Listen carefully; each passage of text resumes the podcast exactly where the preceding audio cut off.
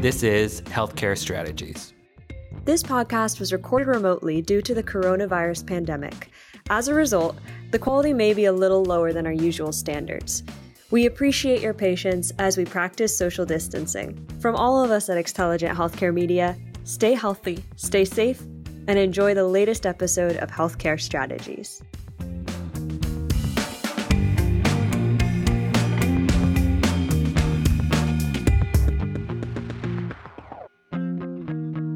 Hello, and welcome to the latest episode of Healthcare Strategies. This is Kyle Murphy, Vice President of Editorial at Xtelligent Healthcare Media.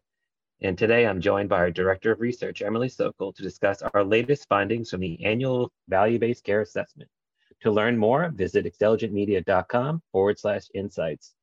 So it's hard to believe that a year and a half has passed since our first value based care assessment. So, Emily, start off with a quick question to you.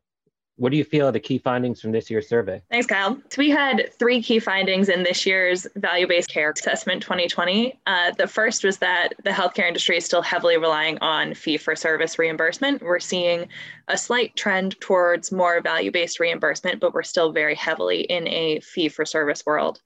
The second key finding of the report this year was that hospitals and health systems are really the best equipped for these value based care contracts. So, those non affiliated physician practices or small non traditional healthcare facilities are stuck more in a fee for service world and could really use the support of these larger organizations to help break through and start moving in the right direction. And the last one was the impact of COVID 19 on value based care. We saw that the pandemic has really slowed value based care conversations and it leaves many wondering when things are going to return to pre-pandemic levels. We were such in a response mode that we weren't really in an innovation mode, and the industry is really wondering when those innovations will recommence. What were your expectations heading into the survey? Were you expecting certain results that you didn't find? Were there some results that you found surprising? So I wasn't surprised really in the slow rate of movement. I think change in the healthcare industry, as we all know pretty well, takes takes a while we saw a slight decline in the reliance organizations had on fee for service reimbursement. So in 2019, about 48% of all of our respondents, which were provider organizations and payers within the healthcare industry, uh, about 48% of them said that a majority of their revenue, so over 76%, was reliant on fee for service reimbursement. That declined a little bit in 2020 as we saw the same response for only 40%. Still not a huge jump, but a slow trend in the right direction, which I think is is what I was anticipating, especially because of the pandemic. I wasn't expecting a huge turn or a huge change in that. We also saw, though, overall some general increases in participation in value based care. So in 2019, we had 57% of respondents saying that they were participating in any sort of value based care model, whether that be bundle payments to capitation, anything that we categorized as value based care, uh, and these alternative payment models that aren't fee for service based. That number rose slightly to 61% in 2020, Again, not a huge jump, but a trend in the right direction. What we're still seeing is that hospitals are really leading the way, as 84% of them, compared to 51% of physician groups, say that they're participating in value based care. So when we break down those numbers from 2020 of who's participating, a vast majority are hospitals. And that ties back to what our second key finding that hospitals and health systems are really the best equipped. They have the financial resources, they have the market share, they have the patient population to really make a statement and make the partnerships with payers in order to have successful contracts more so than smaller non-affiliate physician practices. And that's not to say that these physician practices can't do it. We're just seeing a very big difference in the reliance. You know, you have 84% compared to 51% hospitals, physician practices. That's a that's a huge difference, and that really hinges on you know the resources, uh, market share, and availability they have to negotiate these agreements. All right, so let's talk COVID 19 specific to value based care. Was it a good or a bad thing, or was it neutral for, for value based care? The pandemic that obviously disrupted healthcare, changed business strategies, changed people's access to care. You know, were you surprised by any of the findings in terms of COVID 19's impact? Yeah, so I hate the phrase that COVID 19 has been a silver lining for the industry in many ways, but I think in terms of value based care, uh, we really are seeing that. It's it was really unsurprising that a lot of organizations were impacted their value based care contracts were impacted by COVID 19. We saw over 58% of the survey respondents said in some aspect their value based care negotiations have been impacted by the pandemic. Most of those said that their negotiations were were declining and that's not surprising the industry was trying to tackle the immediacy of the pandemic and the increased patient volume the need for testing the need for vaccinations that you know innovative payment models were not top of mind rightfully so. In the survey we broke down sort of three key areas of organizational response that were really impacted by the pandemic and that was revenue levels patient volume and operational performance. And in all three of those areas we asked our respondents to predict when they thought those levels would stabilize to pre-pandemic levels. And it's pretty unsurprising that there's a lot of uncertainty across the board there was the most confidence in patient volume and operational performance returning to normal more quickly within the next six months compared to revenue levels.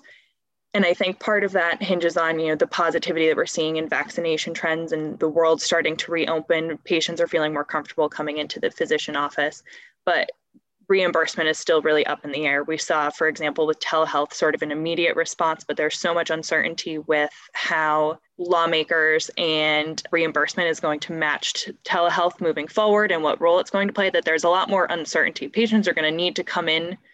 Patient volume is going to get back to normal and, and level off. But when the revenue levels return to pre pandemic levels is really unknown because of the uncertainty of a lot of these reimbursement models. Another thing that we looked at in regard to COVID 19 was the impact of furloughed staff, because that was also, I think, something that was very important. You know, a lot of individuals were, were furloughed, laid off, lost their jobs throughout the throughout the pandemic. And we found that the impact of these furloughed staff was really on care access and coordination and, and value-based care negotiations. So the staff that was furloughed were really the ones who were making sort of the innovations in, in value-based care were some of the first defurloughed, which is unfortunate. Did a public health crisis highlight the limitations of a fee-for-service world? So in other words, could value-based care have helped providers better weather the storm that came along with a dramatic dip in volume, which is essential for fee for service. Absolutely. Uh, so, in addition to the reporting that we do in our insights reports, we also do qualitative follow up with survey respondents. And there's one quote that I think really hits the nail on the head with this question, Kyle. And that's we had one of the chief operating officers at a community oncology practice said, during the beginning of COVID, we weren't worried about value based care. We were just worried about getting patients cared for. These contracts can provide value to payers, but is it value for the patient and is it valuable to me? And I think that quote one highlights the point that I had said at the beginning about the immediacy of tackling the pandemic left innovative payment models to really fall to the wayside. It also really highlights the need for payers and providers to work together. You know, a lot of the value based care models that we saw in terms of something like a pay for performance model didn't really fit into a pandemic world when patients weren't coming in as regularly when you didn't have continued screening and you know care was really focused on the immediate need.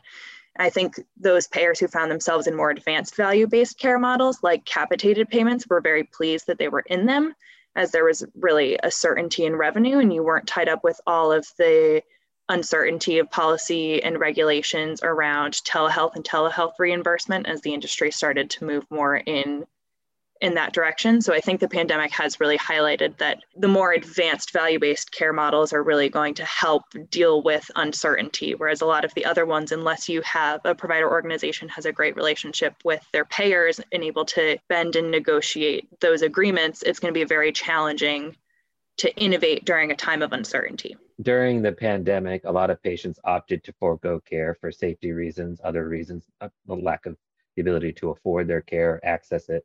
The question I have for you is considering how much of value based care adheres to population health principles, guess how valuable is it going to be to mitigating a lot of the care gaps and probably the increases in health risk to certain populations who maybe were in lower risk categories, but likely jumped up one, maybe two over the course of a year. So the CDC actually came out with data on delayed care, saying about four in 10 individuals delayed care throughout the pandemic. And I think that speaks to how important population health management and a real focus on prevention are going to be moving forward. You know, obviously, we need to still tackle the immediacy of the pandemic and vaccination efforts, but I think the next phase in returning to normalcy is really going to work on, is going to have to work on getting patients engaged in preventative care and focusing on getting those screenings done, you know, managing chronic conditions, catching things early, because without that, we're going to be hit in a few years with all of the impact of that delayed care from a, a patient outcome perspective and from a cost perspective on the healthcare system. So the million dollar question is what's next for Insights? What other reports are you working on? What can readers expect in the coming months? So we have a lot of things coming up. The next report that will be coming out is on challenges to patient experience and overcoming those challenges. We surveyed provider organizations similar to the conversation we were just having about preventative health and focusing on population health and how organizations are really getting patients engaged in in care. And then just to hint at a couple of other of the topics we have coming up, we're looking at the transformation of senior care due to the pandemic. I think uh, the 65 plus population we know was at particular risk for COVID 19. So we're trying to examine how care to that population is really transformed over time. We're also looking at we're also looking at mHealth and telehealth strategies. Obviously, that's played a critical role in the COVID 19 response. So we want to learn how organizations are tackling these new technologies and how they're going to be integrated now more into this hybrid world that we're increasingly finding ourselves in.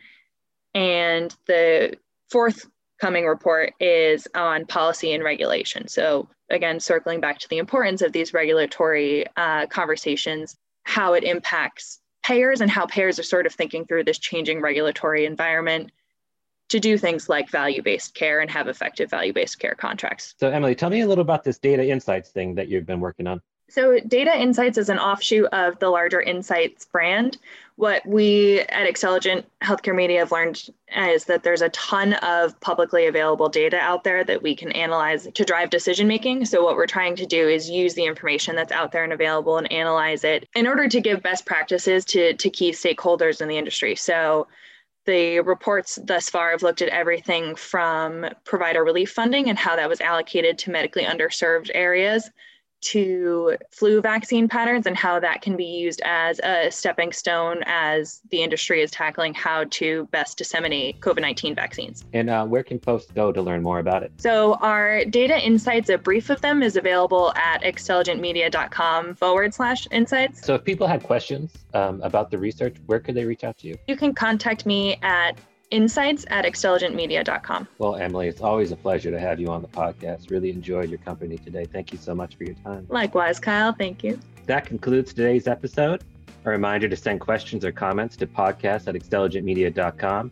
And if you enjoyed this episode, leave us a five star review on Apple Podcasts. Thank you and goodbye.